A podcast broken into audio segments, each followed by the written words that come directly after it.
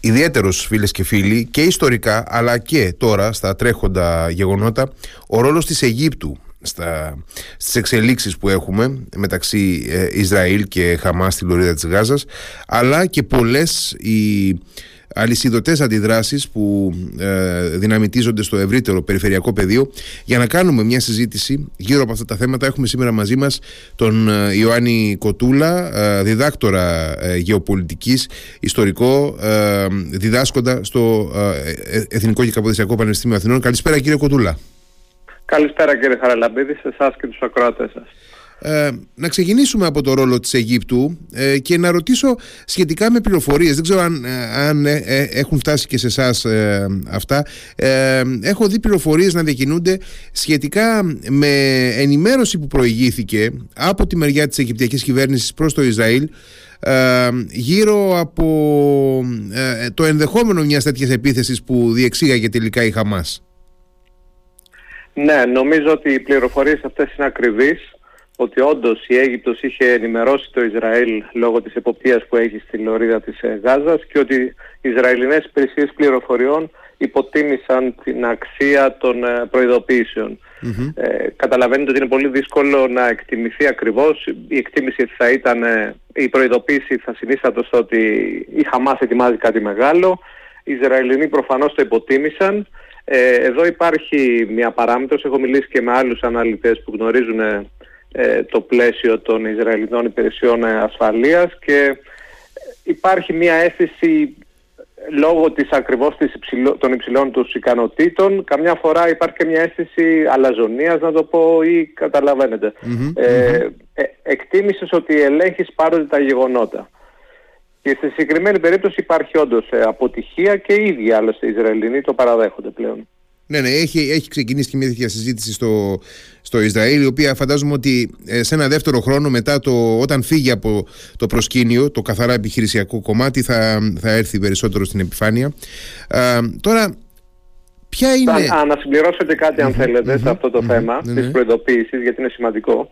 Ε, η Αίγυπτος λοιπόν όντως πιθανότατα προειδοποίησε το Ισραήλ και η δημοσιοποίηση τώρα του γεγονότος αυτού, το ότι η Αίγυπτος προειδοποίησε το Ισραήλ, εντάσσεται σε ένα ευρύτερο γεωπολιτικό πλαίσιο ε, επιρροής, διότι θυμάστε ότι έχει, έχει να κάνει ακόμη και με την υπόθεση Μενέντες, διότι στην υπόθεση Μενέντες φαίνεται εμπλοκή της Αιγύπτου για να επηρεάζει ε, στην έγκριση της ε, αμυντικής βοήθειας προς την Αίγυπτο, οπότε είναι και μια κίνηση της Αιγύπτου ε, καλής θέλησης προς τη ΣΥΠΑ. Δηλαδή είναι σαν να λένε ότι κοιτάξτε εμείς κάναμε το καθήκον μας, Ε, είμαστε αξιόπιστοι περιφερειακός παράγοντας και είναι νομίζω ότι μια προσπάθεια της Αιγύπτου να ανακτήσει την επιρροή την οποία έχασε προσωρινά μετά την υπόθεση Μενέντες. Πολύ ενδιαφέρον στοιχείο αυτό, πολύ ενδιαφέρουσα επισήμανση.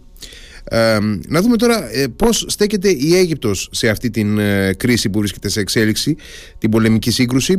Ε, καταρχάς έχω την εντύπωση ότι η Αίγυπτος ε, δεν θέλει να επομιστεί ένα νέο κύμα προσφύγων, ένα νέο κύμα από τη λωρίδα της Γάζας έτσι δεν θέλει περισσότερους ενδεχομένως ε, εξτρεμιστές μουσουλμάνους εξτρεμιστές Ισλαμιστές στο εδαφός της από όσους ήδη έχει και προσπαθεί να ελέγξει ναι, είναι ακριβώς έτσι όπως το λέτε. Η Αίγυπτος, να θυμόμαστε πάροντα ότι είναι ένα κράτος το οποίο διαμορφώθηκε τα τελευταία 10 χρόνια μετά την ε, παρέμβαση του στρατού το 2013 ε, ως αντίδραση στους Ισλαμιστές, στους εξτρεμιστές της μουσουλμανικής Είναι ένα κράτος στο οποίο η μουσουλμανική αδελφότητα θεωρείται ε, είναι τρομοκρατική Με την οποία η, η, Χαμάς, Χαμάς... Έχει, η Χαμάς έχει σχέση, έτσι δεν είναι; Ναι, ακριβώς. Η Χαμάς ιδρύθηκε αρχικά ως παρακλάδι των αδελφών μουσουλμάνων στην παλαιστινη Άρα λοιπόν ε, υπάρχει άμεση σχέση. Βέβαια τα τελευταία χρόνια έχουν προσπαθήσει να αποστασιοποιηθούν διότι έχει υποχωρήσει και η,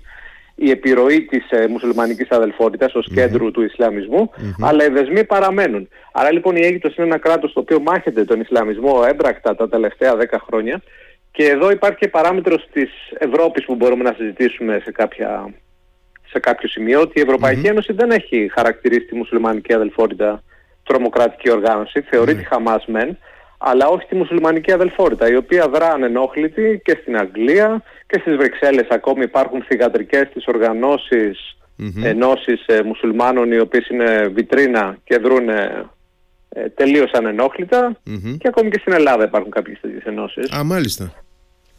Ναι. Ναι, δεν το γνώριζα αυτό. Ναι. Οπότε, ε, οπότε βλέπετε λοιπόν ότι το θέμα είναι, ε, είναι, χρειάζεται μια αυστηρή αντιμετώπιση διότι δεν μπορεί η Ευρωπαϊκή Ένωση να στέλνει τέτοια οικονομική χρηματοδότηση προς την λωρίδα της Γάζας η οποία καταλήγει στη χαμας χωρίς έναν έλεγχο. Δηλαδή δεν μπορεί να δίνεις χρήματα. Ναι, αυτό, είναι, και δική μου, είναι και δική μου ε, απορία αυτό. Με ποιον τρόπο ασκεί έλεγχο η Ευρωπαϊκή Ένωση στα κονδύλια τα οποία διαθέτει για τη λωρίδα της Γάζας; Δεν υπάρχει κανένας έλεγχος. Καταλήγουν όλα στη Χαμάς η οποία τα επενδύει ε, σε υποδομές στρατιωτικές. Το ίδιο ισχύει και για την ε, διεθνή βοήθεια που δίνει σε κράτη της υποσαχάρια Αφρικής, τα οποία καταλήγουν σε διεφθαρμένα καθεστώτα. Θα έπρεπε να υπάρχουν κριτήρια για τη χορήγηση χρημάτων από την Ευρωπαϊκή Ένωση, να υπάρχουν συγκεκριμένα μέτρα. Δηλαδή, πρώτα απ' όλα να αποδειχθεί πού καταλήγουν τα χρήματα, πώς επενδύονται στη λωρίδα της γαζα Ε, η Ευρωπαϊκή Ένωση εξακολουθεί να έχει την αφελή προσέγγιση περί διεθνών σχέσεων. Η Αίγυπτος λοιπόν για να επανέλθουμε ε, πρέπει να κοιμανθεί, να, να ισορροπήσει ανάμεσα σε δύο παράγοντες. Ο πρώτος παράγοντας είναι αυτό που σχολιάσαμε μόλις, την έντονη αντίθεσή της στον Ισλαμιστικό εξτρεμισμό, άρα δεν έχει καμία όρεξη η Αίγυπτος το καθεστώς Ελσίση να γεμίσει ξαφνικά ε, συμπαθούντες Παλαιστίνιους ε, της χαμας ε, ιδίως στο βόρειο Σινά, στο οποίο δρούν Ισλαμιστές ακόμη, υπάρχουν περιοδικές συγκρούσεις με Ισλαμιστικές ομάδες και ομάδες Βεδουίνων, πάλι Ισλαμιστών στο Βόρειο Σινά, δεν είναι απόλυτος ο, ο έλεγχος του καθεστώτος. Άρα λοιπόν ε, δεν έχει κανένα τέτοιο όφελος. Ο δεύτερο, το δεύτερο σημείο στο οποίο πρέπει να ισορροπήσει η Αίγυπτος είναι φυσικά ότι επιδιώκει να εμφανιστεί και είναι ένα ηγεμονικό κράτος στον αραβικό και στον ισλαμικό κόσμο. Άρα θα πρέπει και να υπερασπιστεί τον αγώνα των Παλαιστινίων. Ε, ανάμεσα λοιπόν σε αυτά τα δύο, σε αυτούς τους δύο παράγοντες προσπαθεί να ισορροπήσει η Αίγυπτος. Στα Αιγυπτιακά μέσα ενημέρωσης είναι ιδιαίτερα επικριτική εναντί του Ισραήλ για την επιχείρηση και ακόμη και αποφεύγουν και να προσδιορίσουν και τη Χαμάς ως δεν την προσδιορίζουν φυσικά ως τρομοκρατική οργάνωση. Ε, είπαμε παρόλους τους δεσμούς με την αδελφότητα, διότι ακριβώς πρέπει να είναι και η γενική διπλωματική παράμετρος. Mm-hmm. Όμως μεταξύ λόγων και πράξεων η Αίγυπτος θα τηρήσει αποφασιστική στάση, δεν θα επιτρέψει εισρωή ε, προσφύγων από τη Γάζα. Δεν έχει κλείσει το, το πέρασμα της Ράφα όπως έχει α, δεν, το έχει, α, δεν το έχει κλείσει το πέρασμα. Δεν το έχει κλείσει επισήμως. Ε, δεν έχει, και έβγαλε μάλιστα και ανακοίνωση σήμερα το Υπουργείο Εξωτερικών της Αιγύπτου ότι δεν το έχουμε Καταλαβαίνετε ότι αυτό είναι και μια, ας πούμε, μια δήλωση προς τους Παλαιστίνιους. Ναι, ναι, να ναι. μην φανεί ότι σας αποκλειουμε Ε, αλλά λοιπόν επισήμως δηλώνει ότι δεν το έχει κλείσει και ότι τα προβλήματα προκαλούνται από τον βομβαρδισμό, τον Ισραηλινό βομβαρδισμό δίπλα στο πέρασμα. Αυτά λοιπόν όσον αφορά την Αίγυπτο. Η Αίγυπτος θα θελήσει λοιπόν πρωτίστως να αποφύγει μαζική εισρωή Παλαιστινίων ε, συμπαθούντων την Χαμάς, διότι αυτό θα αποσταθεροποιήσει τη χώρα. Και ένα τέτοιο σενάριο θα ήταν αρνητικό και για τα ελληνικά εθνικά συμφέροντα, αν υποθέσουμε ότι όντως υπήρχαν κάποιοι κύκλοι στο Ισραήλ οι οποίοι επεδίωκαν ένα μαξιμαλιστικό σενάριο ας πούμε, ε, εκδίωξης ενός μεγάλου ποσοστού των ε, Παλαιστινίων της Γάζας προς την Αίγυπτο, γιατί υπήρξε και ανακοίνωση σχετική ε, από κύκλους ε, ασφαλείας της Αιγύπτου ότι εμείς δεν θα το δεχτούμε αυτό το σχέδιο. Ε, αυτό θα ήταν αρνητικό για τα ελληνικά εθνικά συμφέροντα υπό ποια έννοια, διότι αν εγκαθίσταντο εγκαθίστατο ένας μεγάλος αριθμός Παλαιστινίων στην ε, Αίγυπτο, κατά με το Λίβανο τώρα το αναφέρω αυτό, mm-hmm, όπως έχει συμβεί, mm-hmm, η Αίγυπτος θα μεταστρεφόταν σε πιο εχθρικό για το Ισραήλ κράτος. Διότι θα έπρεπε να, να απευθύνεται και σε αυτή την ομάδα πλέον, την οποία θα είχε εντός της επικρατείας. Και αυτό θα μπορούσε ίσως να προκαλέσει πολλές αλυσιδωτές αντιδράσεις σε όλη την ε, αρχιτεκτονική ασφαλεία στην Ανατολική Μεσόγειο, στη συνεργασία μεταξύ την τριμερή Ελλάδος, ε, Αιγύπτου, Κύπρου, ε, Ισραήλ, ε, Αιγύπτου, Ελλάδος, όλο αυτό το πλαίσιο. Θα μπορούσε λοιπόν να έχουμε αρνητικούς τριγμούς. Άρα ε, προς το παρόν η εισρωή προσφύγων από την Γάζα προς την Αίγυπτο θα ήταν καλό να αποφευχθεί για λόγους σταθερότητας και της Αιγύπτου η οποία είναι να θυμόμαστε πάρα ότι η Αίγυπτος είναι ο κλειδόλιθος της ασφάλειας του ισραηλ Είναι το κράτος χάρη στο οποίο, το οποίο ήταν φυσικά η μεγαλύτερη απειλή για το Ισραήλ στρατιωτικά, αλλά χάρη στην ε, συμφωνία του 1979 έκτοτε μπορεί το Ισραήλ και έχει τα νότα του καλυμμένα και περιορίζεται, έχει περιορίσει τους ε, Παλαιστινίους. Ε, είδαμε και μία προειδοποίηση, ας το πω έτσι, ε, του Ισραήλ προς την Αίγυπτο να μην ενισχύσει ε, τη, τη λωρίδα της Γάζας κα, καθιοδήποτε τρόπο γιατί κάτι τέτοιο θα, ε, θα θεωρηθεί ενδεχομένως εχθρική ενέργεια. Ε, έχω την εντύπωση ότι η κυβέρνηση της Αιγύπτου έχει ήδη ανακοινώσει ή έχει ήδη θέσει σε εφαρμογή ένα σχέδιο διαθαλάσσης ε, ενίσχυσης της ε, λωρίδας της Γάζας με υγειονομικό υλικό, ιατρικό προσωπικό κλπ.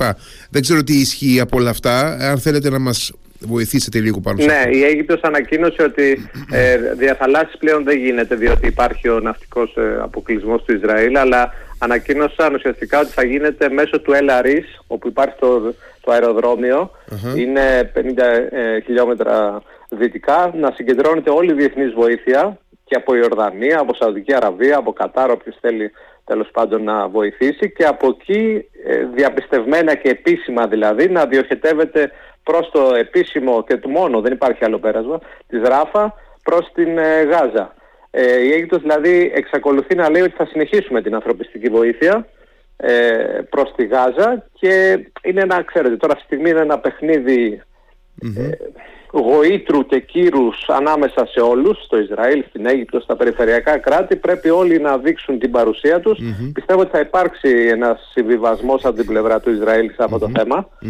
Δηλαδή θα επιτρέψουν εισρωή ανθρωπιστικής ε, βοήθειας, δεν θα επιχειρήσουν κάποια, κάποιο επεισόδιο ας πούμε, να βομβαρδίσουν κοντά στα σύνορα. Ούτως ή άλλως οι βομβαρδισμοί τώρα του Ισραήλ είναι για να καταστρέψουν τα υπόγεια τούνελ της Χαμάς. Ναι, ναι. Ναι, αυτό ισχύει. Είναι ε, επικεντρωμένη στην καταστροφή υποδομών της Χαμάς. Η... Ναι, άρα λοιπόν η Αίγυπτος αυτή τη στιγμή ε, λέει ότι θα συνεχίσει την ε, ανθρωπιστική βοήθεια και ότι αυτή θα, θα, θα πραγματοποιηθεί μέσω του διεθνούς αεροδρομίου του Ελαρίς. Mm-hmm. ανοίγοντας λίγο τώρα τον φακό μας ε, και βλέποντας την ευρύτερη περιφέρεια η οποία προφανώς και συνταράσσεται συνολικά από τις συνέπειες αυτής της σύγκρουσης που βρίσκεται ε, αναπάντεχα σε εξέλιξη. Ήταν μια σύγκρουση που δεν την, δεν την περίμενε κανείς σε αυτή την ε, ε, έκταση και με αυτή τη μορφή. Ε, πολύ περισσότερο δεν την περίμεναν οι ίδιοι οι Ισραηλινοί έτσι δεν είναι. Λοιπόν ναι. ποιες, ποιες είναι οι, οι κυρίαρχες συνέπειες για την ευρύτερη περιφέρεια κατά την άποψη; Γιατί βλέπουμε, βλέπουμε και την Τουρκία να εμφανίζεται έτσι με ένα θα λέγει κανείς πρόσωπο ε, που παραπέμπει σε παλιότερες φάσεις της ε, τουρκικής διεθνούς πολιτικής που είχαμε ξεχάσει τα, τα τελευταία 1,5-2 χρόνια. Ε, έχουμε φυσικά ε, μια ανάσχεση προσωρινή. Θα δούμε ε, στην πορεία των Αβραμικών συμφωνιών μεταξύ των αραβικών κρατών και του Ισραήλ. Έχουμε τις Ηνωμένες Πολιτείες να δηλώνουν με έναν σχετικά εμφατικό τρόπο την παρουσία τους στο πλευρό του, του Ισραήλ πώς, και φυσικά στο υπόβαθρο έχουμε και μια Ρωσία και μια Κίνα που κρατούν έτσι μια στάση επαμφωτερίζουσα οι δυτικές θαλάσσιες δυνάμεις, οι ΗΠΑ και το Ηνωμένο Βασίλειο θα στηρίξουν αποφασιστικά το Ισραήλ, διότι το Ισραήλ είναι ουσιαστικά το προγεφύρωμα του δυτικού κόσμου ε, σε αυτή την περιοχή και ένα κράτος το οποίο ε, και πολιτισμικά σχετίζεται με τη Δύση και ιστορικά.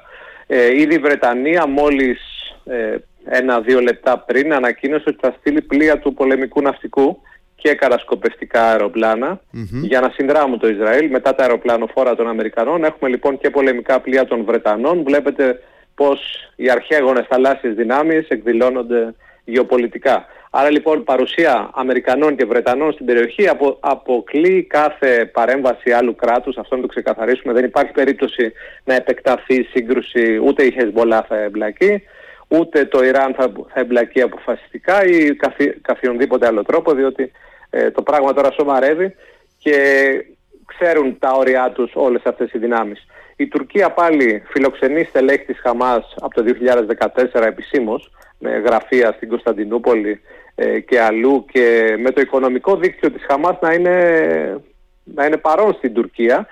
Το ενδιαφέρον θα ήταν να δούμε αν υπάρχει συντονισμός και επιχειρησιακός από την Τουρκία ε, στη Γάζα το οποίο θα ήταν πολύ μεγάλο υπό την έννοια ότι ένας, ένα κράτος μέλος του ΝΑΤΟ φέρεται εχθρικά απέναντι ε, στο Ισραήλ και γενικώς απέναντι στα δυτικά συμφέροντα. Ε, οι Ισραηλοί φυσικά τα ξέρουν όλα αυτά, ότι οι επιχειρήσεις έχουν συντονιστεί από την Τουρκία, αλλά προσπαθούν και αυτοί να κρατάνε ισορροπίες ε, με την Τουρκία, η οποία δεν, δεν υπάρχουν μοχλή πίεσης προς το καθεστώς Ερντογάν ουσιαστική εσωτερική. Δεν έχουν οι Τούρκοι, έχουν λύσει πολλά εσωτερικά θέματα. Με την καταπίεση βέβαια. Ε, η Ρωσία και η Κίνα, όπως ε, ορθώς επισημάνατε, κρατούν μια υπομφωτερίζουσα στάση, ιδίως η Ρωσία. Η Κίνα ήταν πιο ξεκάθαρη, καταδίκασε ε, την, ε, τις επιθέσεις. Η Ρωσία ήταν το μόνο κράτος το οποίο κρατάει ανοιχτά στάση υπέρ της Χαμάς πλέον και σε διπλωματικές ε, επαφές. Δεν, βέβαια δεν προκύπτει άμεση εμπλοκή μεταφοράς οπλισμού ε, στη Χαμάς από τη Ρωσία όπως υποστήριξαν προσφάτως οι Ουκρανικές υπηρεσίες πληροφοριών. Ε, αυτό θα πρέπει ακόμη, χρειαζόμαστε περισσότερα στοιχεία για να το επικυρώσουμε. Άρα λοιπόν το τοπίο παραμένει ρευστό. Η Ρωσία φυσικά έχει κάθε συμφέρον να υπάρξει αυτή τη στιγμή η αναταραχή στην περιοχή αυτή κατά ενός ε, κράτους ε, ε, συμμάχου των δυτικών συμφερόντων, το οποίο όμως ε, οφείλουμε να πούμε ότι κρατούσε και αυτό ισορροπίες στον πόλεμο της Ουκρανίας η, ε, το Ισραήλ. Mm-hmm. Παρ' όλα αυτά η Ρωσία θέλει διακαώς να φύγει η ένταση, η προσοχή μάλλον από το μέτωπο της Ουκρανίας και να μπορέσουν να, να πολλαπλασιαστούν οι πηγές έντασης και αναγκαστικής εστίασης των Αμερικανών ώστε να μην είναι τόσο επικεντρωμένοι στην, ε, στην Ουκρανία. Αυτό θεωρητικά θα συνέφερε ακόμη και την Κίνα. Η Κίνα έχει μέγιστο συμφέρον να υπάρχουν αιστείες αναταραχές ακόμη και στην Ανατολική Ευρώπη, διότι αν λυθούν όλα αυτά τα θέματα, οι ΙΠΑ θα εστιάσουν στον ε, Ειρηνικό ωκεανό. Ε, αναρωτιέμαι με ποιο τρόπο είναι δυνατόν να, πώς να το πω, να αποφευχθεί οποιαδήποτε ε, περαιτέρω όξυνση. Είπατε ήδη βέβαια ότι η Χεσμολάχ δεν θα, δεν θα συμμετάσχει ε, καθιονδήποτε τρόπο στη σύγκρουση που, που βρίσκεται σε εξέλιξη. Ναι, εντάξει, πετάνε μερικούς πυράβλους, αυτά είναι συνηθισμένα πράγματα εκεί πέρα. Ε, Δυστυχώς με ένα κοινικό τρόπο, αλλά δεν θα κάνει κάτι παραπάνω η Χεσμολά. Ε, και δεν θα το κάνει επειδή το ίδιο το Ιράν είναι αυτό το οποίο θέλει να, να παραμείνει έξω από το κάδρο, εννοείται.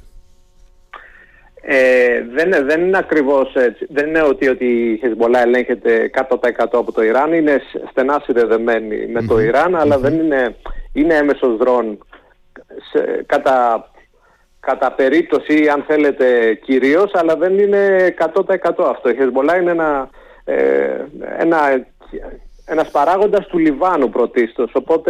ήδη δέχτηκε προειδοποιήσεις από ε, τον πολιτικό κόσμο του Λιβάνου να μην εμπλέξει τη χώρα σε μια σύγκρουση με το Ισραήλ. Άρα δεν θα θελήσει να χάσει την επιρροή της ε, με μια σύγκρουση και ούτε είναι διατεθειμένο το Ισραήλ να προβεί πάλι σε μια μαζική επιχείρηση στο Λίβανο. Άρα νομίζω ότι δεν πρέπει να περιμένουμε κάτι ιδιαίτερο στο βόρειο μέτωπο.